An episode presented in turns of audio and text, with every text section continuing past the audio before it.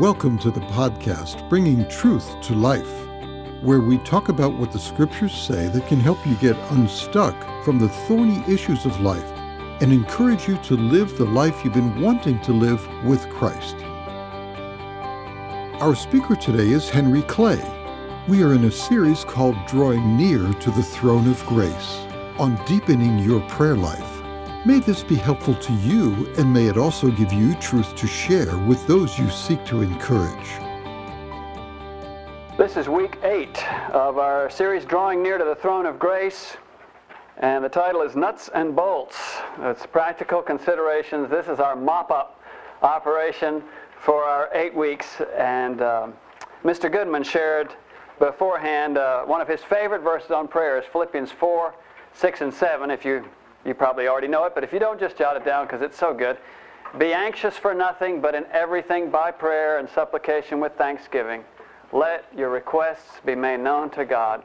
And the peace of God that surpasses all comprehension will guard or garrison your hearts and minds in Christ Jesus. So we want to just start with that thought today. Well, tonight we're going to talk about a number of things. I'm probably going to try to cover a few more things than I ought to, but you know I like to jog through these things. So let's just jump in and have a wonderful time.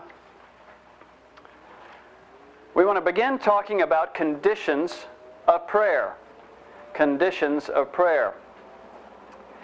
The, uh, sometimes I used to think of conditions in terms of, particularly in terms of prayer, in the same way that you think of conditions when somebody says, "Well, I'm going to give you five thousand dollars." Oh, well, great. All you need to do is, and they begin to give you this and this and this. He said, Well, you didn't really want to give me $5,000. You just wanted to t- dangle it out in front of me and then make it so hard that you didn't have to come through. And sometimes I think people think that's why God put conditions on prayer. He's just trying to make it difficult. But really, it's, uh, it's, the, it's the wrong way to look at it. If I said, I want you to, to visit me in my house, in my mother's house down in Savannah, your next question would be, if you know when, when it is, guys say when, but then if, if you're planning on going, and that's all I've said, you would say, well, Henry, how do I get there? And I say, well, you're, you're free to do whatever you want. I, I mean, I wouldn't. Who am I to say, you know, you go down here this road, this road, you could go down another, couldn't I go down another road? Yeah, you could go down another road. Well, you could turn, you need to turn right here, but you could turn left also. I mean, you have total freedom. The only thing is, if you go the way, whatever you, way you want to go, you may not get there. In fact, you probably won't get there. And the conditions that God has given us is sort of like directions so that we'll get to the right place. So instead of making it difficult, He's made it easier. It's much easier if you have good directions, isn't it, to get to somebody's house? Same thing with the radio. Maybe you've heard there's a great radio station on. Uh, but you want to know what are its call letters? How do I how do I synchronize my radio to get that particular station? So God says if you really want to put your prayer on greased rails, uh, you want it to be as effective as possible. He says, I got a couple of helpful hints for you. Great. You know, when you think about conditions in that way, that's why I got this map of Uruguay, the idea of, of being able to find your way around. And God has given us some principles to find our way around because prayer isn't just us or God, it's us with God, teaming up with God. And so He tells us, well, this is how we can team up the best. The first one is to ask in faith. James 1 6 and 7, but let him who but let him ask in faith without any doubting, for the one who doubts is like the surf of the sea, driven and tossed by the wind. For let not that man expect that he will receive anything from the Lord. It sounds a little negative, you know. I say, my goodness, you know, he really seems to be taking this seriously about faith. It, uh, you know, this poor fellow doubting, you know, and like on the waves of the sea, and he says, that guy's not going to get anything. But why is that? God wants us to cultivate faith. What does faith say when, when it's working in our lives? It says, God is able, God is faithful, He has promised, and He cannot lie. Now, you believe all those things. Faith is just in your spirit saying, He will not lie. Well, that shouldn't, that shouldn't be so hard. Come on, you can say that. I don't believe God's a liar. That, you know, because He has promised to respond to our prayers.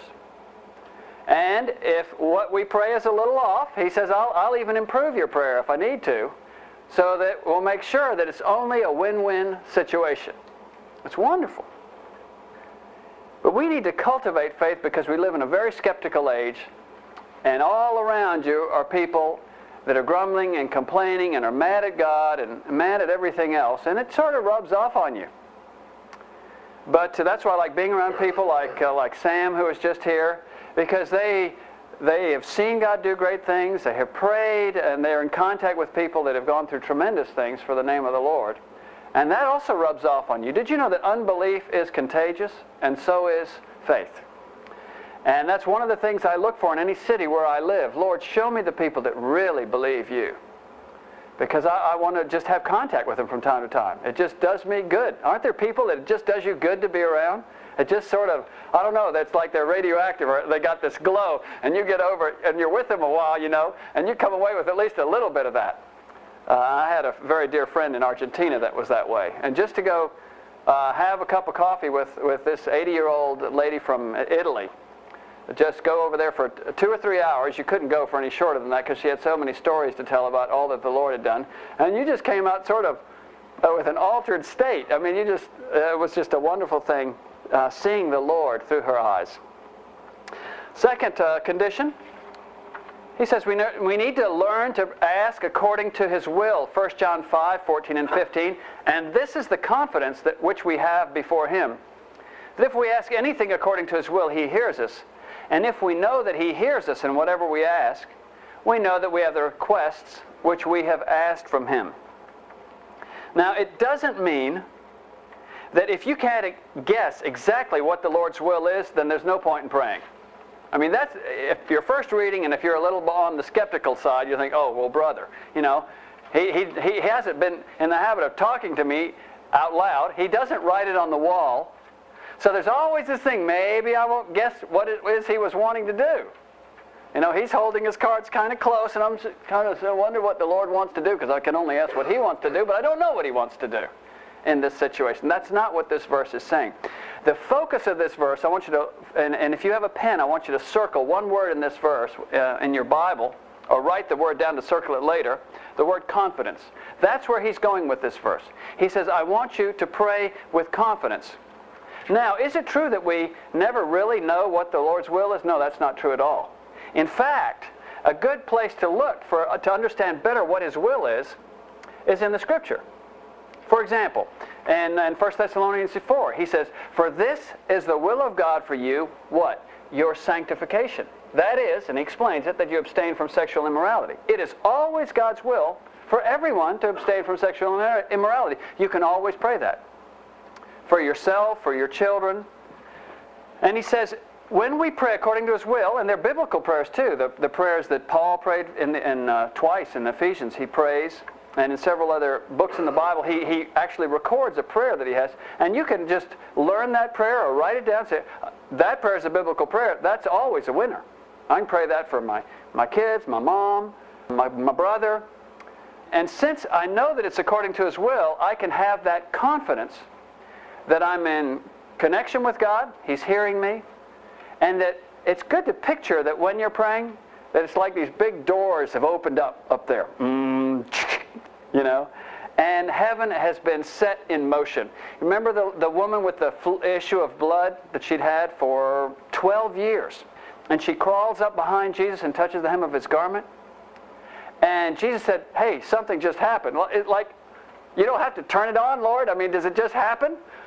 And what we sort of get out of that passage is, is that just by the touch of faith, the Lord's power is released. And it's such a wonderful thought that as you're praying, something is already happening. You're not just, it's not a mail order thing, you're just sending in a request, and who knows if it's in stock and when they'll ever answer you. That already the connection is being made. The Lord is in touch with every need and every place at every moment. And when you pray, there's nothing faster. Now, it doesn't necessarily, the, the, the result you're hoping for may not happen right then, because the Lord also inserts uh, all of the other factors of his perfect timing. And Abraham wanted to have a child the very next year. And it didn't come for 25 years. I mean, sometimes the difference between our timing and God's timing is pretty big sometimes. But we must trust that Father knows best.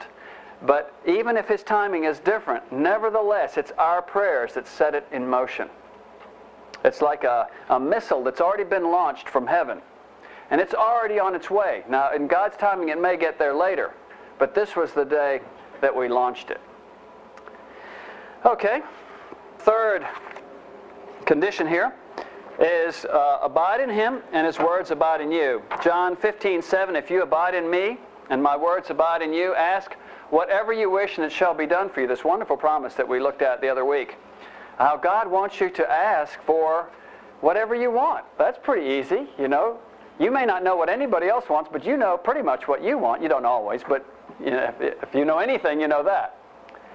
And he doesn't say this he doesn't just go around saying, ask whatever you want. He, he puts some conditions before this because this helps you want better things. Don't you know some people that want some things that would be very bad for them if they got them? You say, well, you're the same way, just maybe not quite that bad as the person you hope as the person you know. But he says there are two things I want you to be doing because this this really is going to mold you into a good team member for me, and we'll we'll we'll run together. He says, You need to learn to abide in me. I have a Christ centered life, surrendered to the Lordship of Jesus Christ. Get to the point where you will say to God, as we've said before, Lord, I am your penny. You can spend me any way you want. I'm ready. And secondly, my words abide in you. You need to be a person of the Word of God. Because that's how we get to know God. But I want you to know what we're seeing here is, is that it's not a hocus pocus kind of a thing. This isn't kind of like a magic wand and you just wave this wand and, and things will happen. Look at what he focuses on here. He says it's not about magic or spiritual power and such, it's about relationship and it's about growth. And that is what makes you a good team member with the Lord in prayer. Uh, fourth, to pray in his name. John 15, 16, you did not choose me, but I chose you and appointed you that you should go and bear fruit and that your fruit should remain. And then this part here that whatever you ask of the Father in my name, he will give you. Now, we sort of tack that on uh, like, I don't know, it's just like part of the formula. You're just supposed to say this, so it may be like in a recipe. You say, well, they say put some of this stuff in. I don't know why. I never can taste it, but I'll just put that, add that in because the recipe calls for it. But if you ever hear somebody in Spanish pray, I mean, somebody, at least the kind of people I was around, and when they end a prayer, I mean, it is like they let off a bomb or something. I'm just going to say it in Spanish so you'll sort of get the feeling for it. But when they get to the end of their prayer, they say, En el nombre de Jesús, Amen. That's the way they pray. Anyway, uh, you're, you're, just sort of, you were just praying along with them, and then at the end, whoom, you know. But why do they pray that way? Because they really believe that His name has power. We tack it on like it's just words, but it's not just words. And when you pray in the name of Jesus, you don't have to shout it out or anything like that. Everybody has their own way they like to talk and everything. But, but what's going on in your heart? That when you end that prayer, that is like, like putting on the stamp, that is sealing it that's making the final connection. And what it really means is when you pray in the name of Jesus, because it's more than just the phrase, it's as though since being sinners, we don't we wouldn't have access to God. But God says, I've got this great idea about how we can work this out anyway. How you, a sinful human being, and sin is sort of like gasoline, and God is a consuming fire. So the closer we get, the more dangerous it is. But he says, I've got this great idea.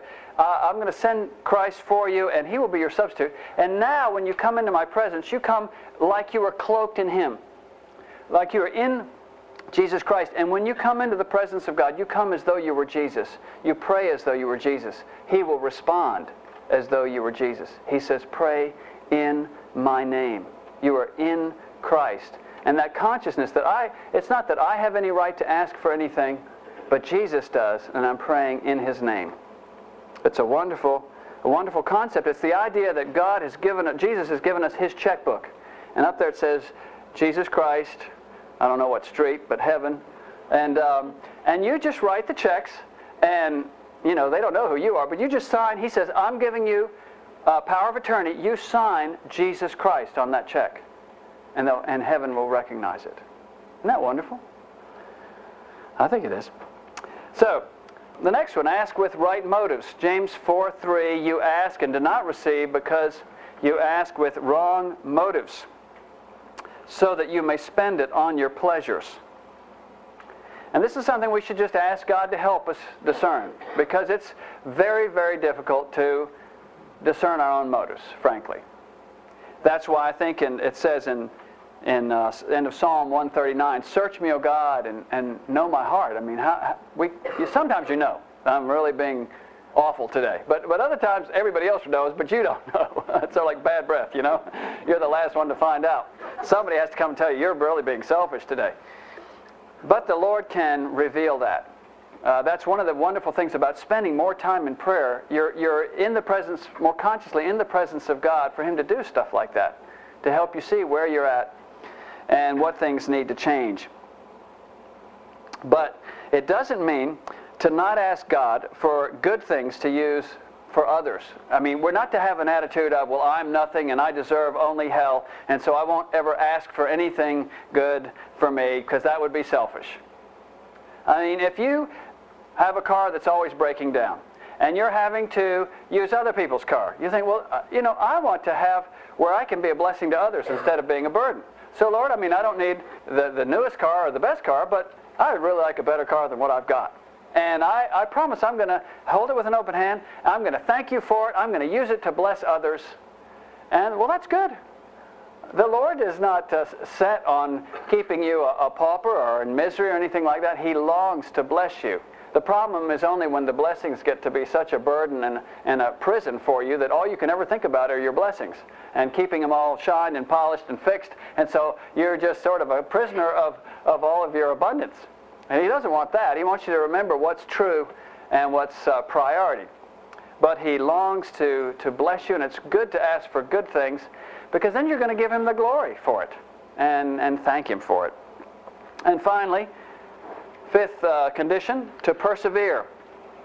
Why would you need to persevere? Because it's not always instant, is it? In fact, often it's not. Now he was telling them a parable to show that at all times they ought to pray and not to lose heart. Luke 18, 1 through 8. It's not as though you shoot up a prayer and, and then look and nothing happened and say, well, that didn't work. Must, must not be loaded, must be a dud. I must not be the kind of person that can do this. He says, oh no.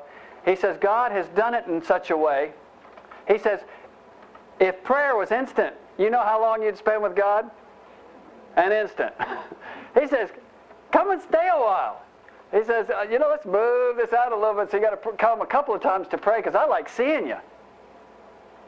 Aren't there some people in your life that you love to see? I, I, like to think when I, when I come into God's presence, I like to view myself as a two-year-old. You know, maybe still with a diaper on, you know, and just kind of coming in.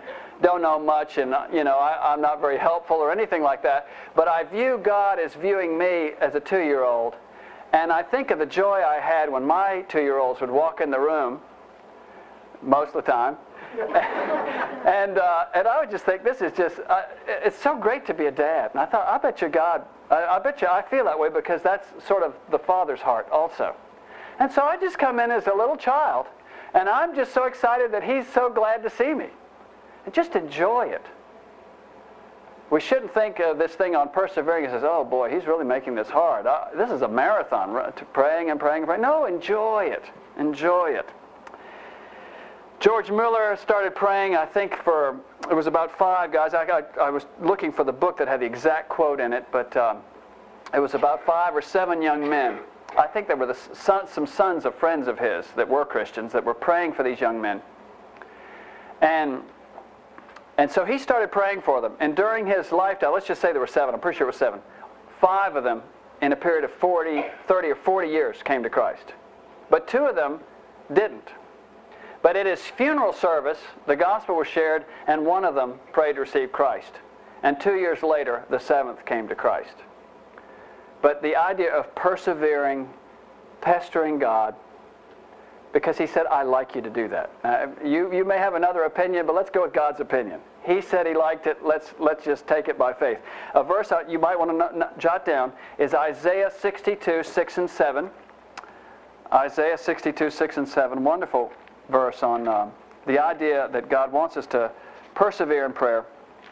And he says, On your walls, O Jerusalem, God is speaking, I have appointed watchmen all day and all night. They will never keep silent. You who remind the Lord, take no rest for yourselves, and give him no rest. Give God no rest until he establishes and makes Jerusalem a praise in the earth.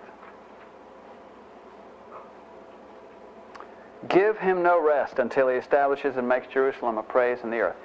You, some of you have started trying to move mountains in prayer. And frankly, maybe over the last week the mountain didn't move. What happens sometimes is you pray for something and it gets worse instead of better. It's like the situation in the Red Sea. We're going to look at that in a couple of weeks. But uh, they'd gotten out of Egypt and they were going along. And, and God says, Well, I want you to turn around and camp here by the sea. And I says, I've got this great idea. I'm going to change Pharaoh's mind. And they're thinking, good grief, it took us all this to get out of Egypt. And now God has got this, uh, who knows what sort of a plan to, to bring the whole Egyptian army on it. I can't think of anything good coming out of this. And sometimes God comes into a gray situation. We're calling it, Lord, please help. And he comes in with a can of black paint and starts painting it all black. He says, well, that didn't help at all. That's worse. But his glory always shines brighter with a darker backdrop. And there are times when before he makes it better, he allows it to seemingly get worse. But anyway, that's another topic. But the importance of persevering. Let's look at some barriers to prayer. What can mess us up and limit us in prayer according to the scriptures? The first one is unconfessed sin. Unconfessed sin. Isaiah 59 2, but your iniquities have separated you from your God. Your sins have hidden his face from you so that he will not hear. You could just write the word sin on this little cloud here around this poor little fella. And he's thinking, where is God? It says, Your sins have hidden his face from you so that he will not hear. And it is very important to make sure that your sin is dealt with. And ask the Lord to search your heart. Don't take two hours on it. You know, he can show you if there's something. Lord, if there's anything in the way I've grieved you, please bring it to my mind. The second one is unforgiveness. Matthew 18, 34 and 35 says, it's at the end of one of these parables, in his anger, in anger, his master turned him over to the jailers, this man that wouldn't forgive others, to be tortured until he should pay back all he owed. This is how my heavenly Father will treat each of you unless you forgive your brother from your heart. Heavens. And this is the New Testament. They say Old Testament is God's wrath and everything. New Testament is God's mercy. Well, this does not sound like mercy to me, you know. This is, that, this is how the Heavenly Father will treat each one of you. What? He says, turn them over to the jailers to be tortured heavens. Well, whatever it means, we know he's telling us, I take this issue of forgiveness very seriously. And he says, I want you to take it very seriously also. Now, forgiveness is not a feeling, but it's an act of the will.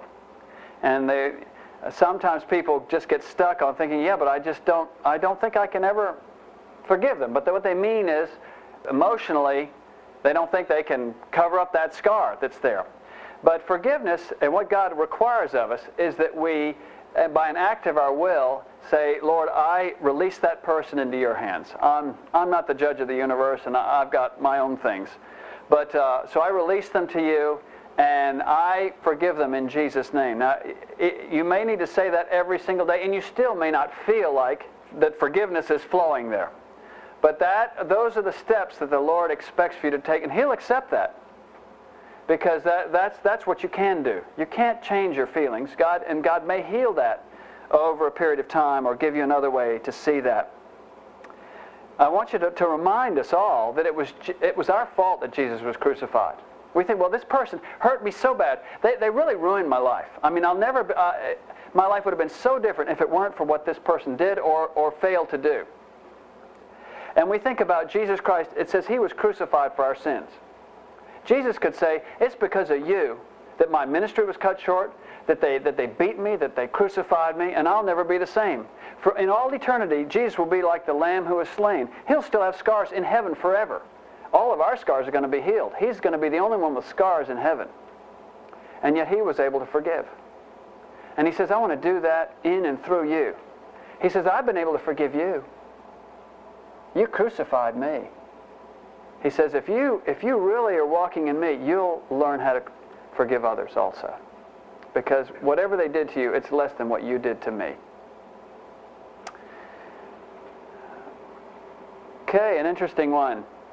Another barrier is not honoring your wife. I imagine we could include not honoring your husbands, but it, it does say wife. So let's uh, let's not take the heat off too quickly out of the off the men. It says 1 Peter 3 7, husbands in the same way be considerate as you live with your wives. Amen, wives? And treat them with respect as the weaker partner. You may not amen that, but but if you get respect, you know, something is something. And as heirs with you of the grace, gracious gift of life, so that nothing will hinder your prayers. This idea of weaker partner, I'd just like to put it in perspective, although that's not our topic tonight. But I think of uh, the way God has made women like um, an electrical tester. This is more of an uh, illustration for men.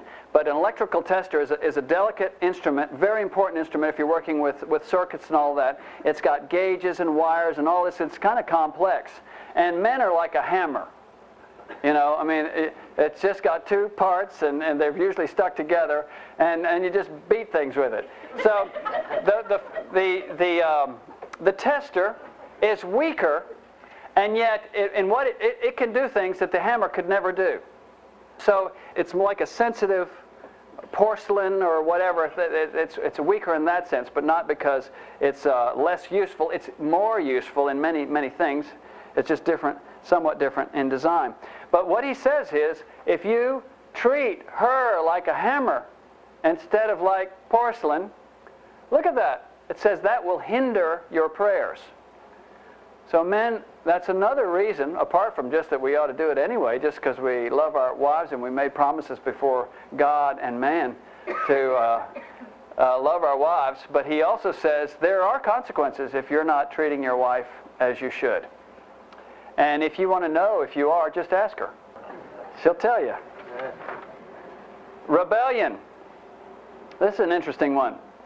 In 1 Samuel 15 23, it says, For rebellion is as the sin of witchcraft, and stubbornness is as iniquity and idolatry. Now, if you picture somebody, let's just say we found there was somebody in the church that secretly on Saturday nights has a witch's coven and they are sacrificing chickens and whoever knows whatever else they're doing and casting curses and everything, but then they're ushering on Sunday morning. Wouldn't you be horrified? I, I mean, I'd be horrified. And now he says, well, he says, hold on to that feeling. He says, rebellion, as far as the way God views it, is the same sort of thing. God would be just as horrified somebody who was rebellious Saturday night going and ushering Sunday morning. Why? what possible link could rebellion have with witchcraft? Well, witchcraft is a desire to uh, manipulate spiritual power uh, apart from having to respond to a moral God. And rebellion is also wanting to do your, both of them is wanting to do your own thing. It just goes about it in different ways. But both of them reject the authority of God and God's delegated authorities. And God has put people in your life in, uh, in the government, perhaps in your family. It depends on what your situation is, but all of us are under different types of authority. And God says the way you respond to them will also affect your prayers and to what degree God can work with you and not just have to work on you to help you and lead you into, uh, into that su- submissive spirit that doesn't mean that you're just going to be a dish rag. It's, it's a power, submission is a powerful thing. But it's something we must have in our lives because otherwise the Lord will be just as grieved with us as he was if as he would be if we were mixing it, uh, getting mixed up in witchcraft. And a lot of these things, we could have a whole nice little talk on each one of these, but we're just going to move ahead and save that for another time. And finally, another barrier, fifth barrier, is not knowing the Scriptures. Jesus said in Matthew 22, 29, but Jesus answered and said it to them, You are mistaken not understanding the scriptures or the power of God.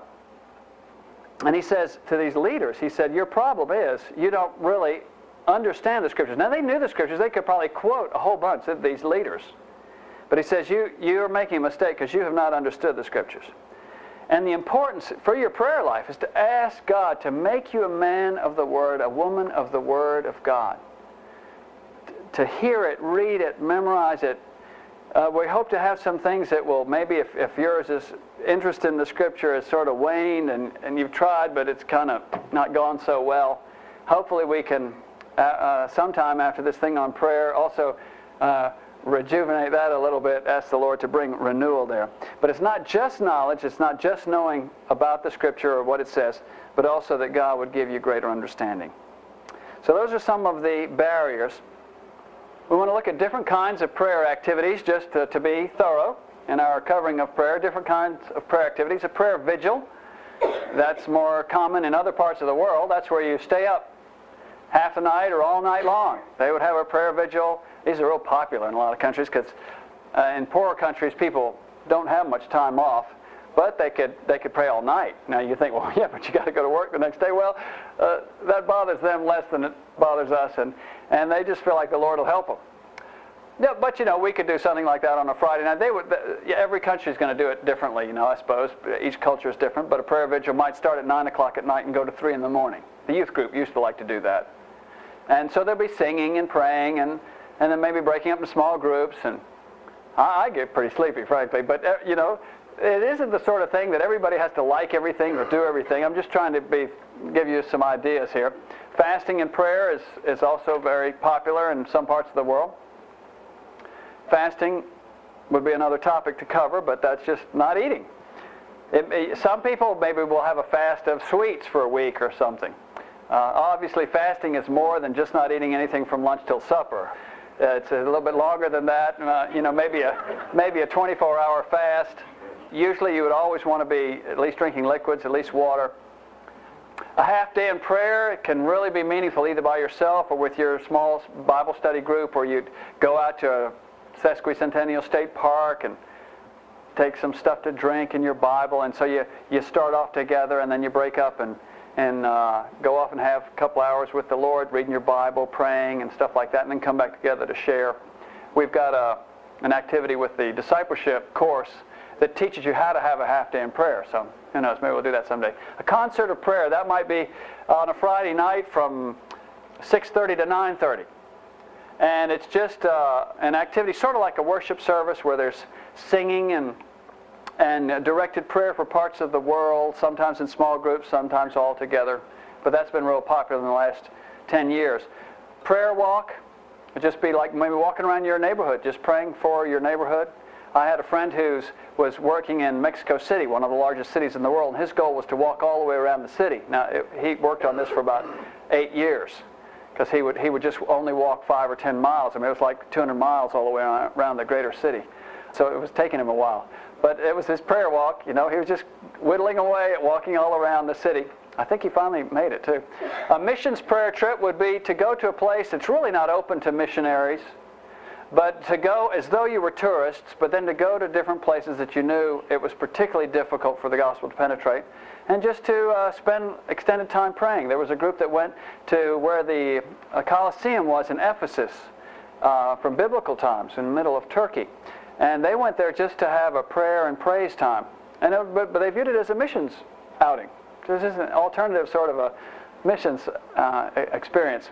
And then there are different ways of having 40 days of special prayer. Doesn't mean you pray for 40 days, but it might mean each morning you have a, you know, a special half hour or hour and a, and a guided thing. We've done that a couple times also in Argentina. So just to give you some ideas, you don't have to do any of them, but just I want you at least, if somebody ever said a vigil or something, I want you at least know what it was, okay? But I want you to know in all this, he's leading you to joy. That's where he's going with this. He's not trying to multiply law in your life. He's not trying to burden you down with even more weights than you already have. John 16, 24, until now you have asked for nothing in my name.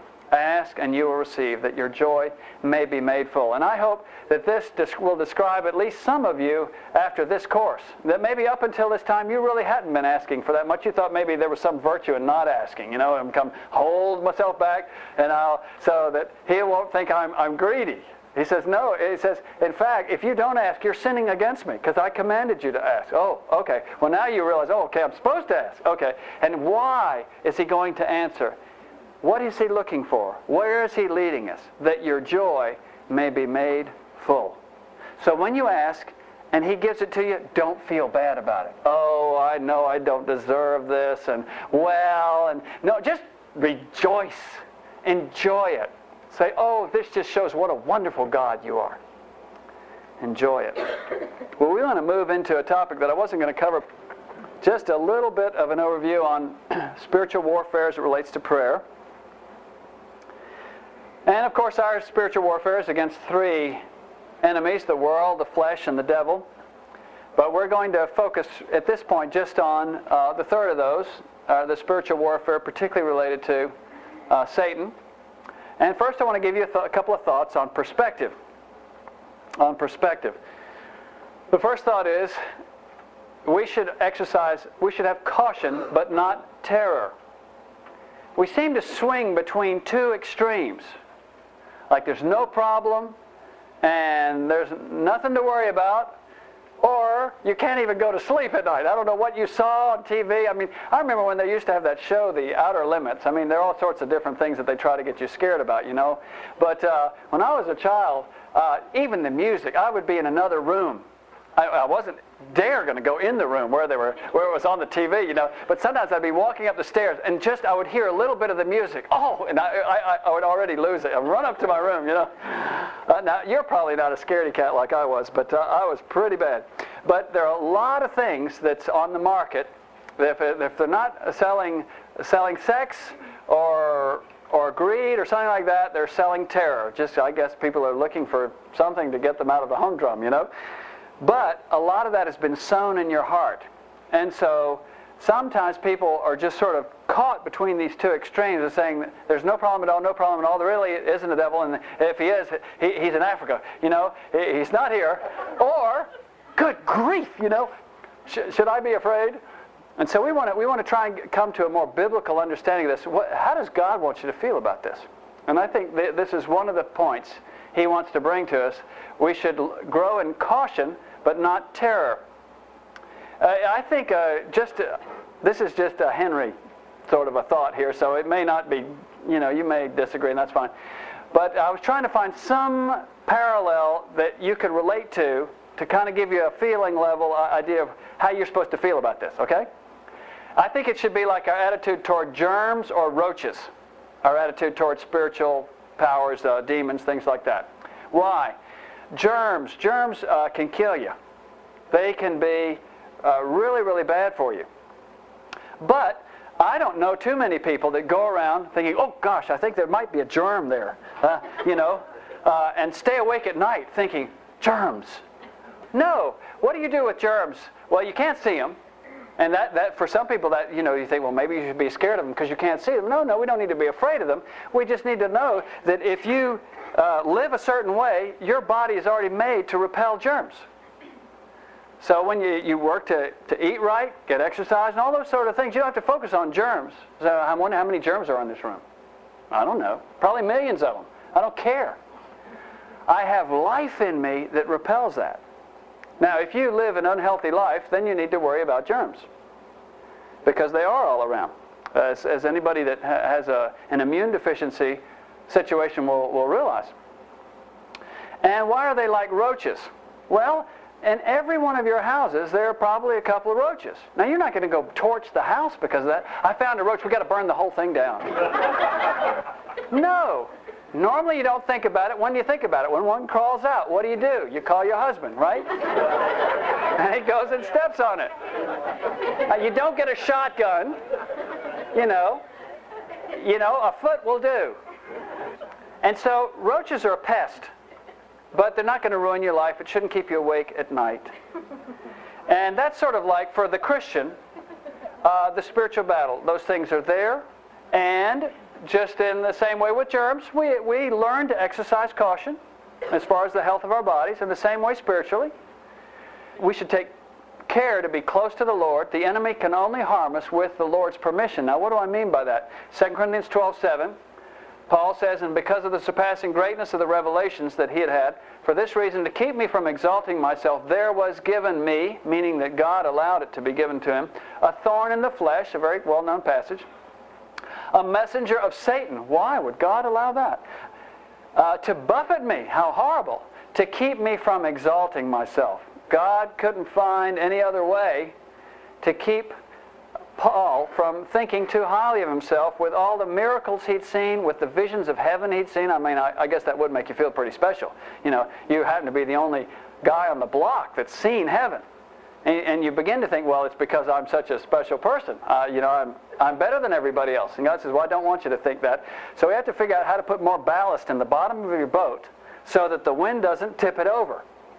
And so God allowed this thorn in the flesh to be given that was from Satan. But notice how God, in his sovereignty, was using Satan to keep Paul humble and useful. And what this means is that there could be things that happen in your life as a result of the enemy. But if you are walking with the Lord, for the enemy to touch you, he's got to get permission from God. And God has only allowed it because he's ultimately going to use it for good. Translation, you don't need to worry about it. What you need to worry about is being close to the Lord. The Lord is like a shield here. Let's say this is the shield. And if I'm if I'm totally behind that shield, no problem at all. You know, so I have to make sure I am behind the shield. Now what if now what if I'm thinking, oh well, no, there's no problem. There's no war going on like this. I stick my head up, bang, get it shot right off. I am not strong in myself. The Lord is fully strong enough. So it's this kind of interesting thing where I need to exercise the caution to say, I am fully safe in Jesus Christ, but am I in Jesus Christ? It's not something to be taken lightly. An application of this would be to consciously reject fear because some of you are very bound by fear. You're just afraid of just about anything. And even the possibility that they're on top of all the other things you're afraid of, there might be demons in the world. Good grief, you know, that was just what I needed. But he wants to, in the process of growing up in Christ, he wants to be delivering you from all of your fears. He says in Luke 12, 4 through 5, And I say to you, my friends, do not be afraid of those who kill the body and after that have no more they can do. But I will warn you whom to fear. Fear the one who, after he is killed, has authority to cast into hell. Yes, I tell you, fear him. He's not talking about the devil. The devil does not have that authority. Only God does. The Lord says, you be afraid of me, because I'm also the most loving person in the, in the universe, so you're safe with me. And if, you if I'm the one you're most afraid of, you won't fear anything else. The second point is deal with it, but don't emphasize it. Deal with it, uh, any, any spiritual warfare issue of whatever nature, uh, as far as demonic things or stuff like that. We should glance at the enemy and gaze at Jesus. Jesus didn't go around talking about demons that much. I mean, sometimes it would come up, but he would just deal with it like that roach and then move on to talk more about God. Glance at the enemy, gaze at Jesus. Hebrews 12:2, fixing our eyes on Jesus, the author and perfecter of faith, who for the joy set before him endured the cross, despising the shame fixing our eyes on Jesus. Third point, be realistic, not fatalistic or triumphalistic. I'm afraid that's not even a word, but we'll just invent it tonight. Realistic. Uh, fatalistic uh, would be the thinking, oh man, there are demons everywhere and I'm, I've had it. Triumphalistic would say, uh, there are no demons or I'm, I'm Superman. I, they can't touch me. You know, Jesus is in me and demons can't affect me at all. Not necessarily. Depending on whether or not you're totally in Jesus. Jesus isn't a good luck charm in the pocket. He's someone that we choose to walk with. And to the degree you surrender to the Lord, your whole being will more and more be filled with light. But to the degree you kind of play a lip service to the Lord, but dabble in darkness, to that degree you invite a foothold by the enemy, whatever form that takes. And we're not that worried about well, what do you mean? Exactly what do you mean? Well, the Lord doesn't explain it all that much. He keeps it real simple. He says, You be on good terms with me, and we're going to do, do just fine. Uh, I guess he figures we would just get so fascinated with all the details of it. He says, You don't need to know all of that. But, but you do need to know these things. Be realistic. The battle is not over yet. How do we know that? Why would he give us the armor in Ephesians 6 if we were invincible? You need, an, you need armor because the war is still going on, and that without that armor, you could get hurt. 1 Peter 1.13, therefore gird your minds for action, keep sober in spirit, because we are still at war. Someone once said, victory is never final, failure seldom fatal. And we need to realize the battle is not over. We need to maintain a balance between thinking that all is lost or that the whole battle is over. Now I want to talk to you a little bit about our weapons. Our weapons, when you think of uh, spiritual weapons, and we looked at this verse before, 2 Corinthians 10, 3 through 5, that starts off, For though we walk in the flesh, we do not war or do battle according to the flesh, for the weapons of our warfare are not of the flesh, but divinely powerful. What are the weapons of our warfare? And this is my conclusions so far. First, the name of Jesus, but spoken with spiritual authority. There were demons also at the time of Jesus. In Luke chapter 4, it's, it, he, the demon calls out, You're Jesus of Nazareth. Do you think that demon had power because he could throw around the name of Jesus? No. It, it also means that you are walking with the Lord and surrendered to Him, and you, therefore, when you use His name, there is power in, in, the, in the use of the name, Jesus, because you belong to Him. Secondly, the Word of God. Whether, you know, that's part of the armor, being girded about with the belt of truth. I know a friend who was ministering to somebody in Argentina, very, very troubled with, uh, you know, demons and at one point, they said they, they just gave him the creed to read. Now, we, I mean, this is just a little creed, you know. I mean, it's great, but uh, I believe in one God. Well, he was started reading that and just fell off his chair and kind of rolled into the corner and was there growling just from reading the creed. What this means is, is that the scriptures is powerful, the truth of God is powerful. And so when you're feeling under attack, read the Bible, quote the Bible, quote the creed. They don't seem to like that either, you know. Another one is, is holiness. See, our weapons are totally different than what we would maybe expect. But to live a holy life, that gives the enemy nothing to grab onto in your life. You don't want to leave anything there that's, uh, that's bad. And if it is bad, get it confessed. To remove any kind of a foothold or any opportunity for the enemy. Evangelism. The enemy hates evangelism. He wants you to be negative, critical, quiet. And that's a very powerful force in spiritual warfare is evangelism. Forgiveness is another very powerful spiritual force. We're going to move through this quickly here. Unity and reconciliation also. To really work toward that because the devil always wants to divide. A quick testimony on that was a, was a wife went to a conference and she was so miserable in her marriage because her husband was so selfish and everything. And and she says, Well, what should I do? And they said, Well, just go home and tell your husband that you're the source of all the problems. She says, But that would be, that's not true. I mean, most of the problem, 90% is his problem. Well, that's our suggestion to you. So she went home and she thought, Well, you know, maybe I will do that. So, so she fixed him breakfast the next morning because he always wanted to fix him breakfast. And, but he was sitting there just quietly behind his paper, you know. And, uh, and then he says, Well, Miss Spiritual, what'd you learn at the conference? And uh, she came around and knelt down beside him, and she said, I learned that I'm the problem. I'm, all the problems we've had in our marriage are my fault. And he said he almost upset the table, getting up out of his chair to kneel down beside her. He says, Oh no, it's, it's my, they just cried and cried there for a while. But unity and reconciliation, the humility to be reunited with your brother, with your sister, so powerful, so disappointing to the enemy. And finally, thanksgiving and praise, particularly when the opposite is your tendency because of your situation or whatever. Thanking the Lord, praising Him even in the midst of pain.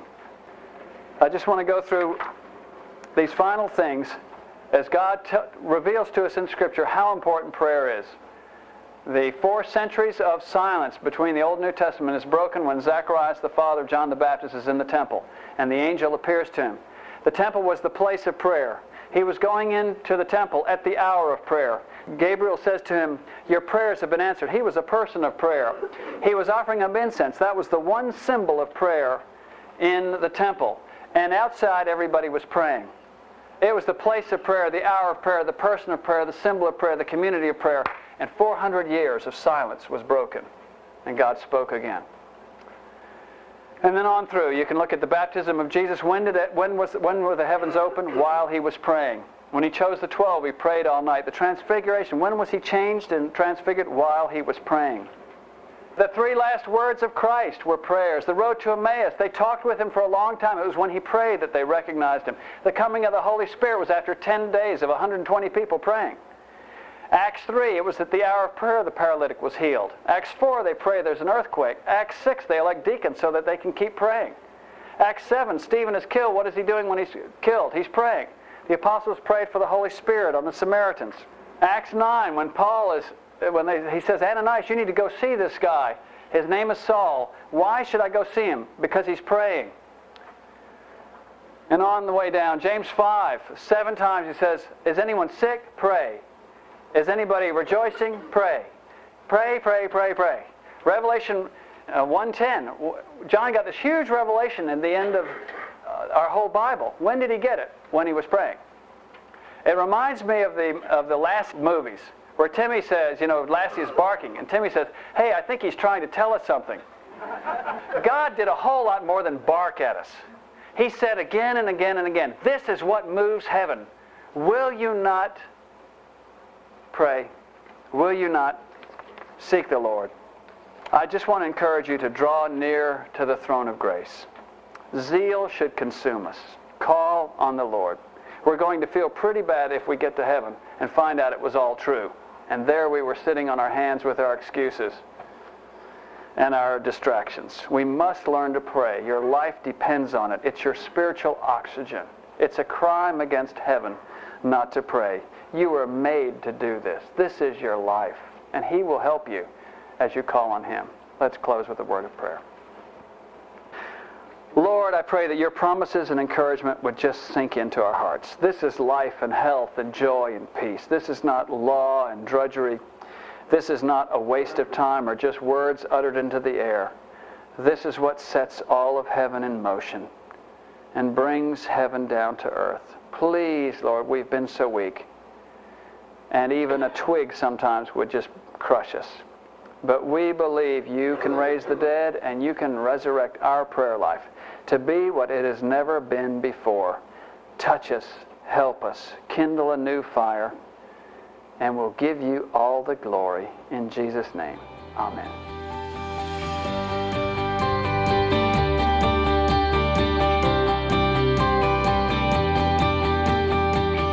Thanks for joining us on Bringing Truth to Life. If the message has encouraged you, please subscribe and give us a review. This helps more people find our podcast. We hope you'll join us again for the next podcast of Bringing Truth to Life.